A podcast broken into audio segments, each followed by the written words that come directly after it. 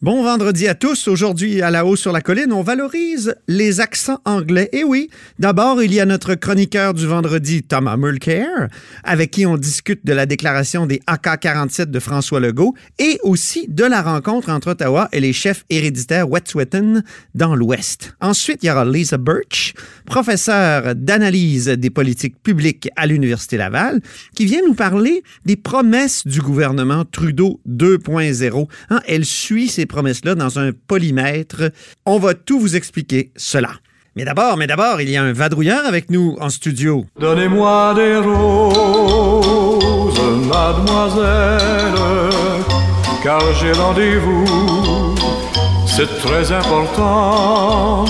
Choisissez les mois. Bonjour Patrick Belrose. Bonjour Antoine. Correspondant parlementaire à l'Assemblée nationale pour le Journal de Québec et le Journal de Montréal. L'immigration, ça va vraiment être au cœur de la course euh, à la direction du Parti québécois. hein? Exactement. On voit déjà les premières prises de position euh, des différents candidats. Et clairement, immigration et langue euh, vont être deux enjeux importants. Et je te dirais même que c'est deux euh, côtés d'une même médaille. Euh, donc, si on Tu avais écrit- un texte ce matin sur un des candidats là, qui a pris position, lui aussi, sur les seuils d'immigration.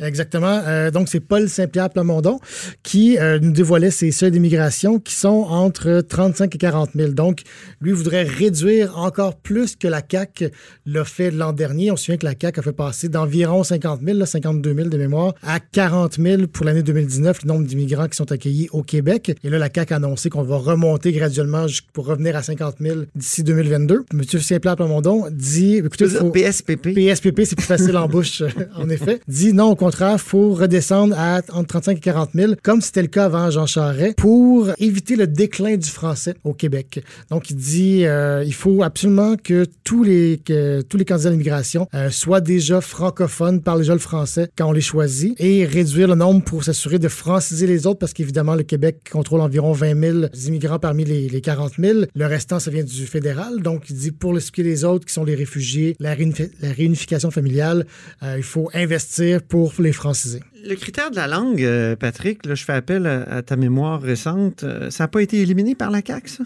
Oui, en fait, la, la CAQ, ce qu'ils font, puis c'est particulier, puis ça, euh, PSPP le, le relevait quand même. Monsieur Legault disait en campagne, ben, j'ai peur que nos enfants parlent pas français, il faut, faut mettre un test de français. Mais en même, Mais en temps, même temps, au final, on a axé sur les besoins du marché.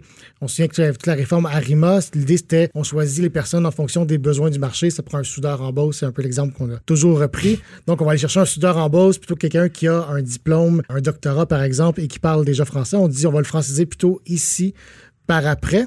Euh, ce que PSPP veut Sur faire. l'immigration, là, il y a toujours une espèce d'exemple type. Oui, c'est toujours te un chien, en français? un soudeur, En Europe, il y avait le le, polonais. plombier polonais. le plombier polonais. Là, c'est le soudeur en Beauce. Et il y a une blague que j'aime bien d'un humoriste britannique qui dit Ah, tous ces Hongrois, ils volent les jobs de nos plombiers polonais. Donc, ce que PSPP dit, ben, écoutez, c'est que plutôt que de choisir les gens en fonction des besoins du marché, il faut les choisir en fonction du fait qu'ils maîtrisent le français. Ce que euh, Paul Saint-Pierre-Plamondon dit. PSPP, merci, dit, c'est que, en fait, l'immigration a très peu d'impact sur la pénurie de main-d'œuvre. Ça réussit pas à inverser les courbes démographiques. Et puis, ben, c'est des gens aussi qui, qui viennent puis qui s'intègrent dans le système, qui créent d'autres besoins. Donc, c'est un peu, en fait, la même réflexion que me faisait Frédéric Bastien, un autre candidat dans la course euh, à la chefferie du Parti Tout québécois. ça vient de la thèse En du livre Le dernier. remède imaginaire je- de, je Benoît pas. Dubreuil et de Guillaume Lavoie. Ouais. Non, tu vois, je, je connaissais Ouais, pas ouais. euh, la référence. Donc, euh, et Kathleen Veil, quand elle était ministre de l'immigration libérale, là, elle avait descendu en flammes ce livre-là. oui. Mais M. Bastien, ce qu'il dit, euh, puis c'est ce qu'il nous disait déjà en septembre, avant même de se lancer dans la course, il disait, lui, on veut, il voulait limiter à entre 25 et 30 000, parce qu'il disait, au contraire, les gens qui viennent ici, ben, justement, créent des besoins sur l'économie, donc viennent pas encore une fois régler le problème de pénurie de main-d'œuvre. Donc, je crois qu'on va avoir un débat sur euh, ces seuils-là d'immigration. On regarde du côté de Sylvain Gaudreau, qui, lui, n'a pas encore officiellement annoncé euh, sa position, mais ce qu'on a pu apprendre, c'est qu'il veut dépolitiser la fixation des seuils, un peu comme le proposait Jean-François Lisée, là, qui voulait confier ça à la vérificatrice générale à l'époque. Qui du meneur Guy Nantel. Ouais. Euh, ben, Ah lui, oui? on connaît toujours pas c'est les principaux éléments de la plateforme. hein. Il s'est lancé, il a annoncé qu'il est candidat. Pour l'instant, que ce soit en défense de la langue française, en immigration, même sur la laïcité, on connaît pas vraiment ses positions. Puis Puis Stéphane Anfield, qui est un Oui. quasi-candidat, en tout- qui a failli être candidat. Qui est devenu lieutenant pour euh, M. Gaudreau. C'est ça. Lui, c'est un avocat en matière d'immigration. Exact. Et Quand je l'avais eu ici à l'émission, il m'avait vraiment dit que lui voulait dépolitiser les seuils. Puis quand j'y avais dit, mais M. Bastien, dans son livre, il dit si les seuils devaient être baissés à 5000 immigrants, ben que ce soit ça. Puis Anfield avait dit oui. Euh, Moi, je pensais qu'il allait réagir fortement. Mais finalement, le discours semble avoir changé avec Gaudreau. En tout cas, on semble dire qu'on on revient à des chiffres euh, autour là, de 50 000. Je suis très curieux de voir. Moi, je pense que ça va faire débat. Je pense que M. Ah? Bastien et, euh, et PSPP ont quand même des positions assez différentes. Donc, ça risque de faire débat. D'ailleurs, il y a déjà un petit peu d'animosité entre les Ah, ça, c'est candidats. intéressant. C'est du Ça- nouveau, ça. Ça- oui, c'est tout nouveau, puis ça m'étonne quand même un petit peu parce que c'est une petite équipe, il va falloir travailler ensemble euh, par après. Euh, on a vu, après le sondage qu'on a publié récemment, là, qui donnait Guy Nantel largement meneur, Sylvain Gaudreau sortir et dire, ben, écoutez, euh, hein, euh, ça prend plus qu'un stand-up pour euh, faire de la politique. Euh, C'est pas euh, Faire de la politique, c'est pas la même chose qu'un one-man show. Il faut travailler en équipe, faut avoir aussi une certaine expérience de l'administra- de l'administration publique. Mais la citation la plus savoureuse, comme M. Gaudreau les connaît, c'est lui qui nous avait donné le fameux quick aux fraises Eh dans, oui. les, dans les pipelines Il essaie de se donner des couleurs. il avait dit de M. Bastien, il avait dit, ben, écoutez, il prend ses chiffres dans une boîte de céréales. Un matin, il mange des Cheerios, c'est 25 000. Le lendemain, il prend des Captain Crunch, c'est 30 000. Après ça, il prend des Fruit Loops, c'est 10 000. Ça n'a pas de bon sens.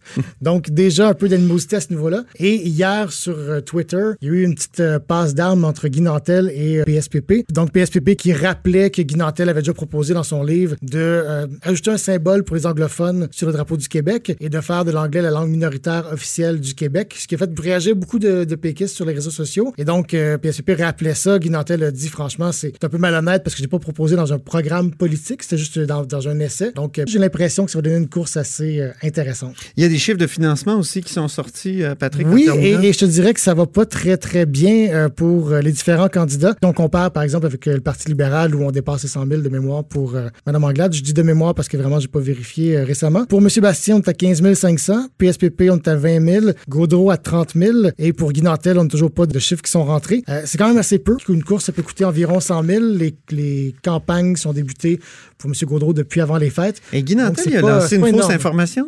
Oui, eh ben, une fausse information. En fait, quand il s'est lancé à la, chefferie, il, avait dit Je suis venu chercher mon bulletin de candidature. C'est une erreur euh, de, sa part, en fait, qui était venu prendre sa carte de membre. Mais les mises en candidature commencent lundi prochain. On va pouvoir voir euh, qui est sur les rangs officiellement. Mais avec, euh, avec les montants dont je vous ai parlé, sauf pour Guy Dantel, qui n'a pas encore de chiffres officiellement affichés au DGEQ, mais peut-être qu'il y a des sommes qui sont rentrées. Ça coûte 10 000 avoir le bulletin de candidature, donc j'ai l'impression que tout le monde va pouvoir être candidat lundi prochain. Merci beaucoup, Patrick Belrose, correspondant parlementaire au Journal de Québec, au Journal de Montréal, ici à l'Assemblée Vous êtes à l'écoute de là-haut sur la colline.